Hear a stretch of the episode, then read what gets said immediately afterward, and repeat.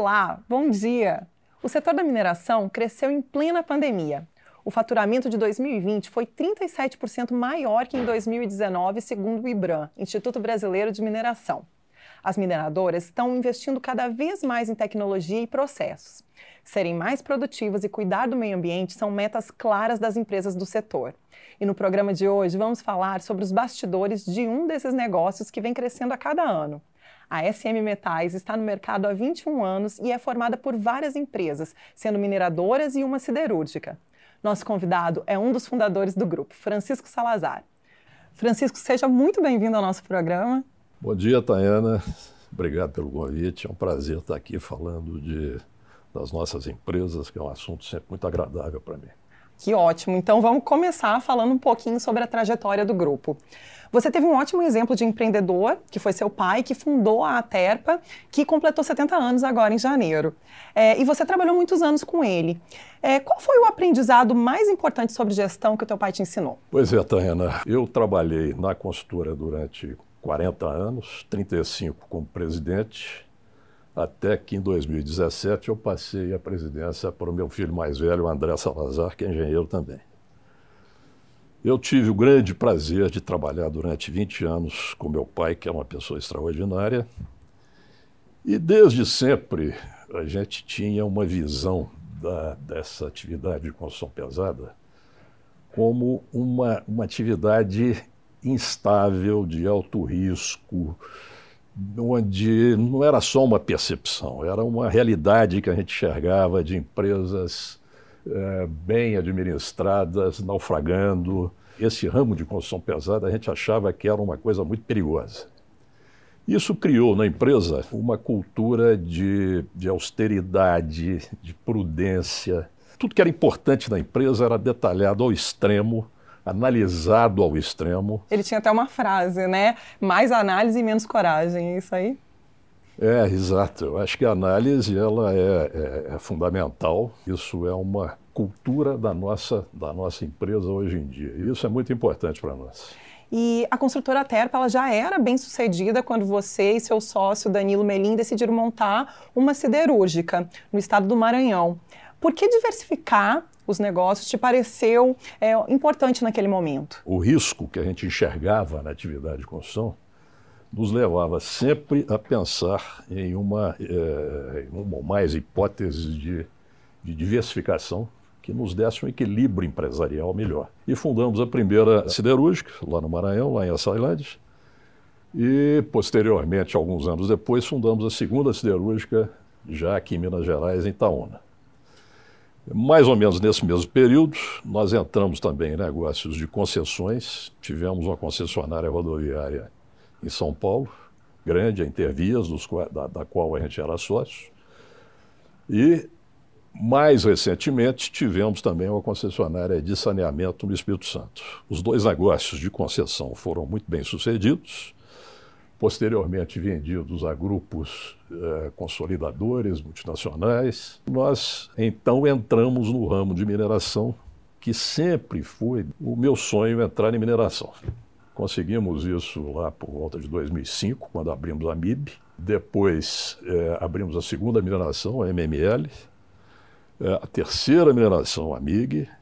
E temos já programados mais dois negócios que estão ainda em gestação possivelmente serão abertos agora brevemente. Em um país em desenvolvimento como o Brasil, ele precisa de muito aço para aplicar na infraestrutura, nos equipamentos industriais, por exemplo. O mercado interno ele consome toda a produção da siderúrgica ou sobra para exportação? O Brasil hoje produz menos de 35 milhões de toneladas de aço por ano enquanto a China produz mais de um bilhão. Os Estados Unidos produzem alguns, algumas centenas de milhões. Então, você vê que o mercado externo é muito relevante. Hoje, a nossa produção siderúrgica ela é destinada em torno de 80% para o mercado externo, principalmente China e Estados Unidos, e 20% para o mercado interno. E os negócios que lidam com commodities têm desafio extra, que é o preço de venda, já que ele depende do mercado externo. É, como lidar com essa instabilidade? Essa é sempre uma grande preocupação nossa, porque nós não temos nenhum controle sobre o que vai acontecer no preço externo. É, commodity sempre foi assim e é um risco que a gente corre. Tanto o preço da commodity quanto o câmbio, que é tão difícil de prever quanto o preço de uma commodity. Esse ano, por exemplo, em pleno ano de pandemia, nós tivemos no segundo semestre um, um crescimento inesperado dos preços de minério e de gusa. Ninguém esperava, nenhum, ninguém tinha previsto isso e aconteceu. Do mesmo jeito que aconteceu para cima, que foi muito bom para nós, de repente pode acontecer para baixo. Então a gente não tem como controlar o preço de commodity. O que nós temos que fazer, e que a gente tem controle, é dos nossos custos internos. E é o que a gente tenta fazer é, com muito empenho, com investimentos necessários para melhorar a produtividade, para que a gente tenha um custo é, mais competitivo e que possa suportar é, movimentos de preço que sejam é, é, contrários ao nosso interesse. E Francisco, os seus três filhos, todos engenheiros, estão trabalhando com você na SM Metais e também na Aterpa. E ainda tem um sobrinho. É, você criou alguma regra para nortear a entrada dessa terceira geração dos negócios? Não houve nenhuma regra formal estabelecida. Nós somos uma família de engenheiros. Desde o meu avô, meu pai, meus irmãos, todos são engenheiros.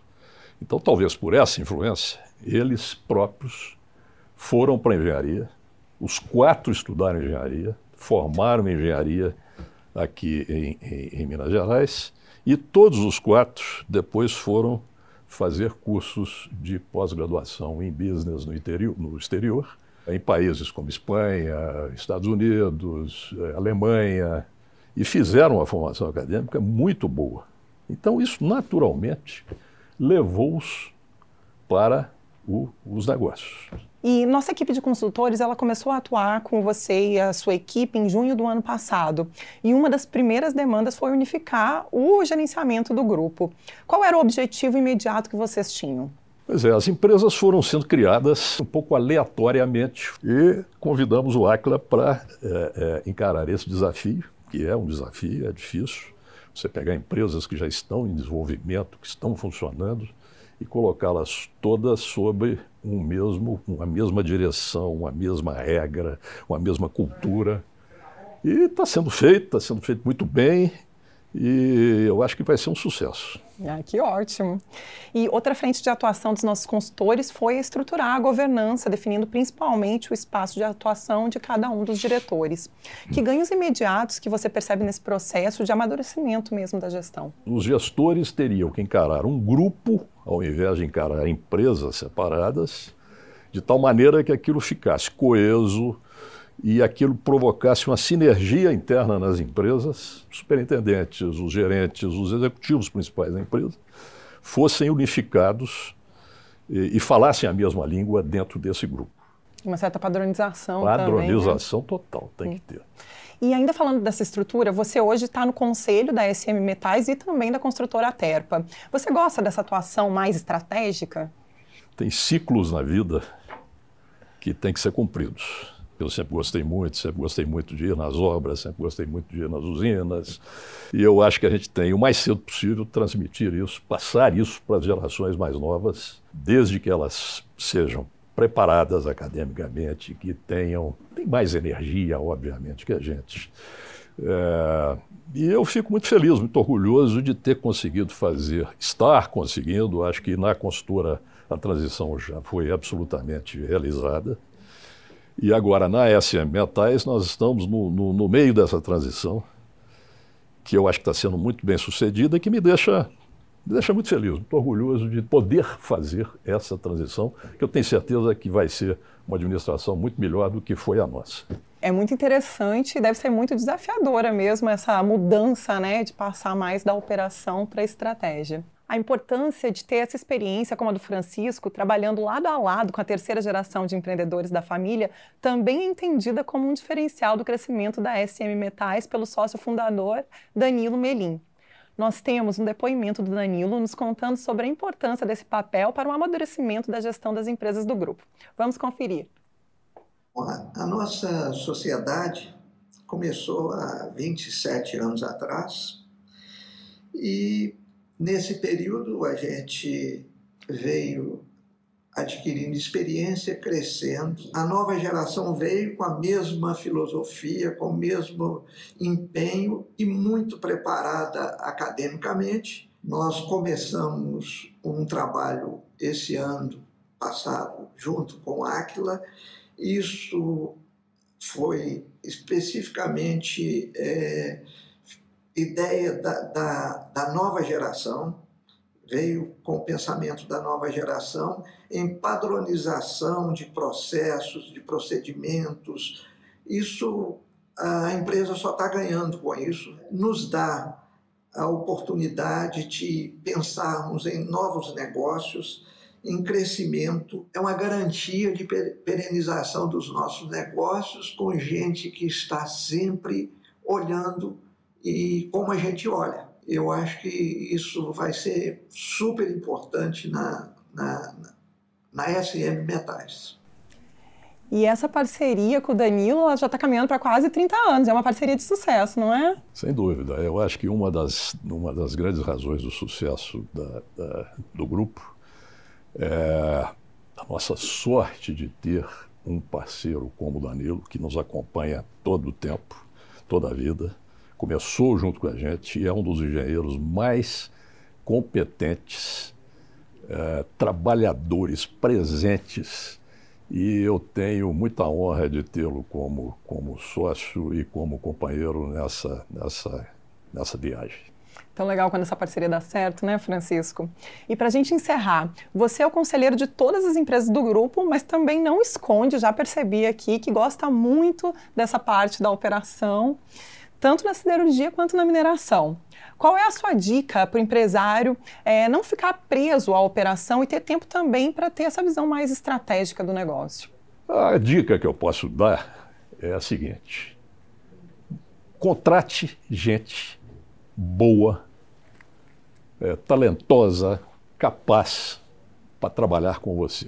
A partir do momento que você tem uma equipe é, bem montada, que você confia, e que possivelmente, preferencialmente, vai fazer o trabalho melhor do que você próprio faria, você fica é, descansado com aquilo, você sabe que está sendo bem tocado e tem mais tempo para sair do operacional para ir para o estratégico. E olhar de outra forma, né? Então, pense sempre em gente competente, não é fácil, às vezes precisa de fazer substituições, mas é a grande chave do, do, do, do, sucesso de uma empresa. Que ótimo. Francisco, eu queria te agradecer pela sua presença aqui hoje e eu desejo muito sucesso a todo o grupo. Muito obrigado a vocês pela oportunidade e conto com a ajuda do Aquila para isso. É muito importante. Estaremos juntos, Obrigado então. a vocês. Obrigada. No próximo bloco, será a vez de conhecermos as ideias da terceira geração de gestores do grupo. Nosso convidado será o diretor administrativo financeiro da SM Metais, Júlio Salazar. Até já! O Aquila é uma empresa internacional de origem brasileira especializada em gestão por resultados. Temos 450 profissionais com atuação em consultoria, treinamento e tecnologia de gestão. A gestão é fundamental para o sucesso de uma organização e acreditamos que todos os ativos podem ser mais produtivos. Nosso espírito de servir nos faz assumir como prioridade os interesses das marcas que nos confiam seus recursos. Nosso time de sócios e consultores gostam do que fazem e se dedicam sem cessar à busca da excelência. Oferecemos soluções avançadas de gestão para que empresas e órgãos públicos no Brasil e em diversos países ganhem mais eficiência e aprimorem sua performance. Nosso conceito de qualidade: lutar continuamente para entregar o melhor produto e prestar o melhor serviço pelo menor custo. Transforme sua visão de futuro em resultados. Negócios de sucesso são aqueles em permanente evolução, porque o lucro de hoje não garante o resultado de amanhã. É pensando assim que o nosso próximo entrevistado está conduzindo suas decisões na área administrativa da SM Metais, um grupo com cerca de 600 colaboradores e um faturamento previsto para este ano na ordem de 1 bilhão de reais. Eu converso agora com o diretor administrativo financeiro da SM Metais, Júlio Salazar. Júlio, muito obrigada por aceitar o nosso convite e seja bem-vindo ao nosso programa. Obrigado, Tayane. Eu que agradeço. Júlio, você entrou no grupo há cerca de 11 anos, depois de buscar uma formação internacional e uma experiência no setor financeiro. É, trabalhar com a família foi um caminho natural? É, eu no, no, início da minha trajetória, que ainda tem um longo caminho a ser percorrido, né, e ainda na, na faculdade de engenharia, eu procurei agregar algumas experiências fora do grupo, até muito incentivado pelo meu pai. Então, busquei fazer alguns estágios é, durante a faculdade, em algumas outras empresas, e, e, também já me interessava muito pelo setor financeiro. Cheguei a trabalhar por dois anos num banco de investimento aqui em Belo Horizonte, e também, é, exemplo de outros, de outros membros do, da família, fui fazer um, um MBA no exterior, e ao longo dessa trajetória, a vontade de, de, de ir para dentro das empresas da família, de contribuir um pouco com, com meu conhecimento, é, foi crescendo. Então, acho que foi uma coisa natural, sim. E você começou trabalhando na construtora e agora está muito envolvido com a mineração. Na sua opinião, qual dos setores, e aí eu incluo também a siderurgia, é mais desafiador para a gestão? É, Tayane, difícil dizer, viu? Acho que cada um desses setores tem seus desafios. É, na parte de construção pesada, as grandes obras de, de, infraestrutura, acho que é um setor muito complexo, muito, é, a competição é muito acirrada. É, as margens hoje em dia são margens muito é, estreitas, então a empresa ela tem que ter uma gestão contratual muito eficiente para não incorrer, não, não correr um risco de, de, de, ter um prejuízo nos contratos. No caso da mineração, da siderurgia, embora né, o produto final seja, né, a atividade seja uma coisa mais industrial, mais repetitiva, você tem uma série de desafios também. É, no, no, caso da, da mineração, você tem desafios né, desde a parte de licenciamento, que às vezes pode ser muito burocrática, muito demorada, é, na parte de, na, da siderúrgica, você tem uma logística de insumos e de, e de procedimentos ali que, que, que, que tem uma complexidade também. Então, cada, um, cada setor tem seus desafios, a gente precisa estar sempre muito atento, muito próximo da gestão das empresas para não deixar a coisa desandar. E nossos consultores, eles estão trabalhando intensamente no processo de estruturação das empresas do grupo. E a centralização de serviços foi uma das primeiras medidas. Essa é uma decisão interessante apenas por conta da redução dos custos ou também há ganhos de desempenho, por exemplo, tornando mais rápido o processo de decisão? É, definitivamente vai acarretar numa redução de custos, embora a nossa operação nas pontas seja bem enxuta. A gente tem três empresas operacionais hoje em dia e essa centralização vai ser importante para padronizar controles, para padronizar práticas, sistemas e isso fatalmente vai acarretar numa maior agilidade na tomada de decisões. É uma coisa que a gente está é, com muita é, atenção, com muito empenho para fazer isso funcionar e estar tá redondinho. É importantíssimo para a gente porque a gente tem algum a gente tem planos agressivos de crescimento. E a gente pode no, no médio prazo estar tá com seis, sete empresas rodando dentro do grupo SM Metais. Então essa centralização, essa padronização de de práticas, de sistemas, de, de, de regras, é essencial para a gente. Além de tudo, ainda ajuda para dar aquela identidade para o grupo, né? Exatamente. É, Júlio, eu quero falar agora sobre a mineração, que vive uma fase de muito crescimento no país. Na própria SM Metais, a mineração tem ganhado relevância a cada ano. Estamos falando de um negócio que tem riscos, tanto no investimento né, quanto na operação. Como vocês têm conseguido tornar os processos de trabalho mais seguros, evitando, por exemplo, acidentes? A gente tem um corpo é, técnico né, dentro da empresa, desde a da direção até a a, a, o nível de gerentes que tem muita experiência, muito conhecimento nesse setor. Então, para cada tomada de decisão, para cada análise de um novo investimento, a gente é muito criterioso e a gente também não tem pressa e não tem nenhuma pressão de crescer demais o grupo. Na parte operacional, acho que a gente usa muito também do, do aprendizado que a gente tem de 70 anos né, da construção pesada para trazer boas práticas para instruir as pessoas no dia a dia. A gente tem rotinas periódicas de segurança dentro das empresas. E agora, até com a ajuda do, do Aquila, a gente está incluindo dentro do book de metas de todos os funcionários é, é, itens de, de segurança. É, segurança para a gente é um valor inquestionável e muito importante. E por falar em segurança, eu sei das tragédias de Brumadinho e Mariana, elas acenderam vários alertas para todas as mineradoras. Que procedimentos novos vocês adotaram a partir dessas tragédias? É, no nosso caso, é, a gente não usa barragens de rejeito nas nossas operações de mineração.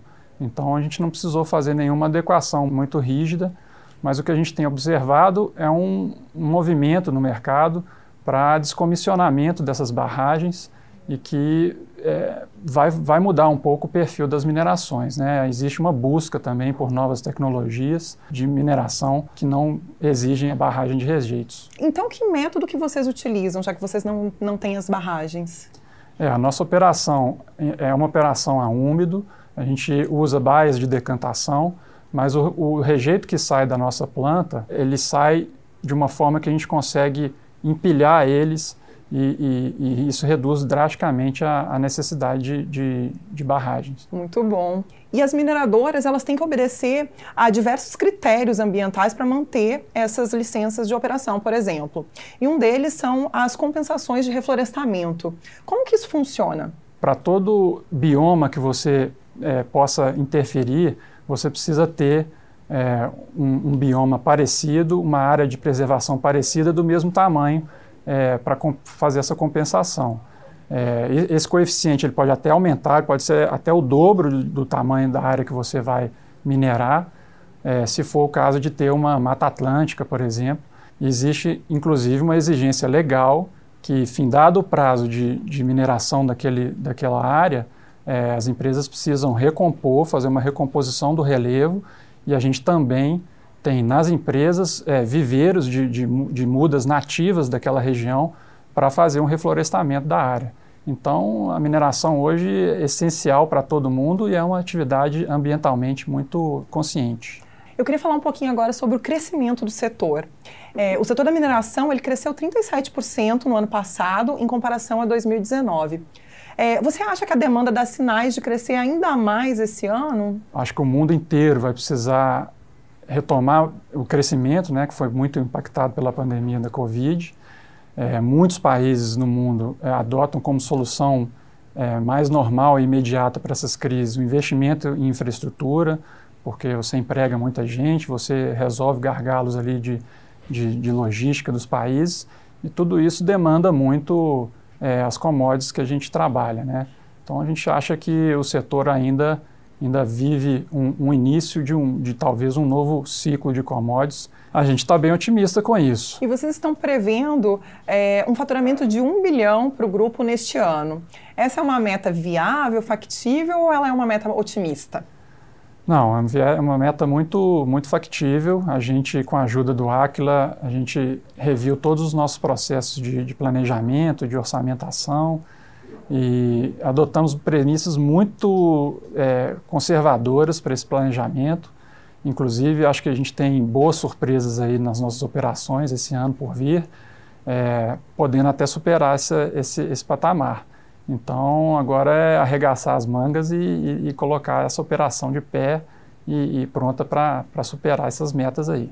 E de que maneira que você percebe que essas mudanças é, estruturais na gestão do negócio, na governança e na operação que estão em curso com a ajuda dos nossos consultores, elas te ajudam a realizar ou alcançar essas metas? É, a gente tem várias frentes de serviço que a gente está trabalhando junto com a Aquila. A gente já falou um pouco da centralização, é, da governança. Isso vai dar uma organização melhor para as empresas a gente tem os, os, times de excelência que trabalham mais nas pontas, na parte operacional, e estamos também é, adotando essa, essa nova é, forma de, de, fazer planejamentos, de traçar metas. Então, a gente tem hoje em dia os books de metas individualizados para cada trabalhador da empresa. É, eu acho que isso tudo é um pacote de esforços e, de, e de, de boas práticas que certamente vai ajudar a gente a alcançar as metas mais facilmente. E controlar também, né? Controlar. lá junto. É, outro resultado da consultoria foi a análise do perfil dos gestores, especialmente o seu perfil, do seu irmão, do seu primo, que assumiram posições importantes dentro do grupo. Você se sente confortável é, no seu cargo? Acha que está aplicando seu talento da melhor forma ou da, de uma forma produtiva? É, a gente está muito feliz de poder assumir posições de mais protagonismo né, dentro das empresas. Tenho certeza que o Rafael, meu irmão, e o Lucas, meu primo, também sentem o mesmo. A gente está sendo desafiado a cada dia. É, o setor é um setor é, de grandes cifras, de, de, muita importância. A gente tem que estar tá realmente é, preocupado e muito atento é, para a gente conseguir é, colocar tudo em prática e superar essas expectativas. Vamos saber então do irmão e do primo do Júlio, que também estão no negócio, como tem sido esse processo de adaptação em cargos que foram especialmente desenhados de acordo com o talento de cada um. Confira. É natural um ambiente de trabalho mais informal em empresas familiares. Essa informalidade é muitas vezes benéfica no sentido de trazer maior criatividade para as pessoas, mas por outro lado traz também desorganização por isso, foi fundamental o trabalho do Instituto Aquila aqui com a gente para nos permitir organizar melhor sem perder a criatividade. Então, a melhoria na governança é um, um processo que tem ajudado o Grupo SM como um todo.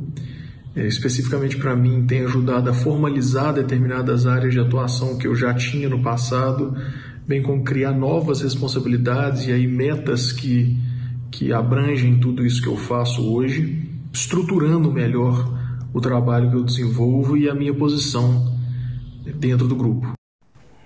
E agora, então, eles até já falaram um pouquinho, né? Tanto o Lucas quanto o Rafael falaram um pouquinho sobre essas metas. Os nossos consultores, então, eles trabalharam, eles criaram um book de metas. E todos os gestores passaram a ter metas para realizar, inclusive você. É, isso é bom? Eu acho isso ótimo, né? Colocar metas para todo mundo é, essas metas elas foram individualizadas, é, construídas em, a quatro mãos junto com, com os consultores do Aquila, é, junto com a gestão né, nossa das empresas. Então, para cada trabalhador, a gente pensou quais são os itens, quais são as áreas em que ele influi e o que, que a gente precisa que eles estejam atentos, controlando, para a gente conseguir ter uma operação mais eficiente e, e, colocar essas pessoas todas empenhadas, remando junto com a gente para o mesmo, mesmo objetivo. E, Júlio, todos os gestores passaram a ter participação também no resultado. Você acha que isso tem o poder de incentivar o aumento de produtividade?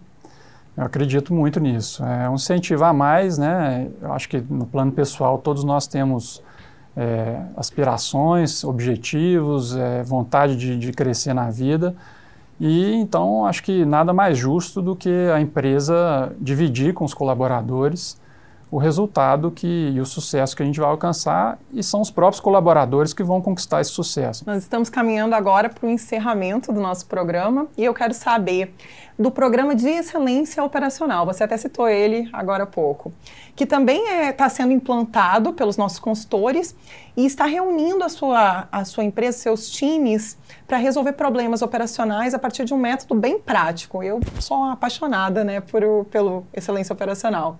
Ele é uma forma de aumentar a eficiência na operação? Acho que talvez essa seja a área de atuação desse trabalho que mais impacta na operação né? A gente senta com os, com os consultores do ACLA e, junto com, com a gente, a gente define quais são os colaboradores lá no dia a dia, bem na, na, na, na planta operacional, que vão formar um time para atacar alguns gargalos, alguns problemas que a gente, que a gente detecta. Os consultores do ACLA, eles agregam muito nessa disciplina de medição, de acompanhamento. Hoje a gente já tem três times de excelência rodando na MML, dois times é, na MIB, mais dois times na Fergominas. Então, certamente a gente já conseguiu, é, inclusive, medir melhorias e ter mais retorno nas nossas operações com esse trabalho.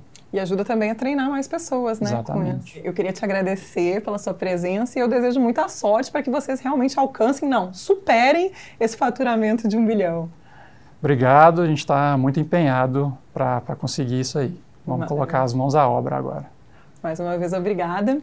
Ficamos por aqui. Para rever ou compartilhar nosso programa, é só acessar o YouTube da TV Band Minas ou do Aquila.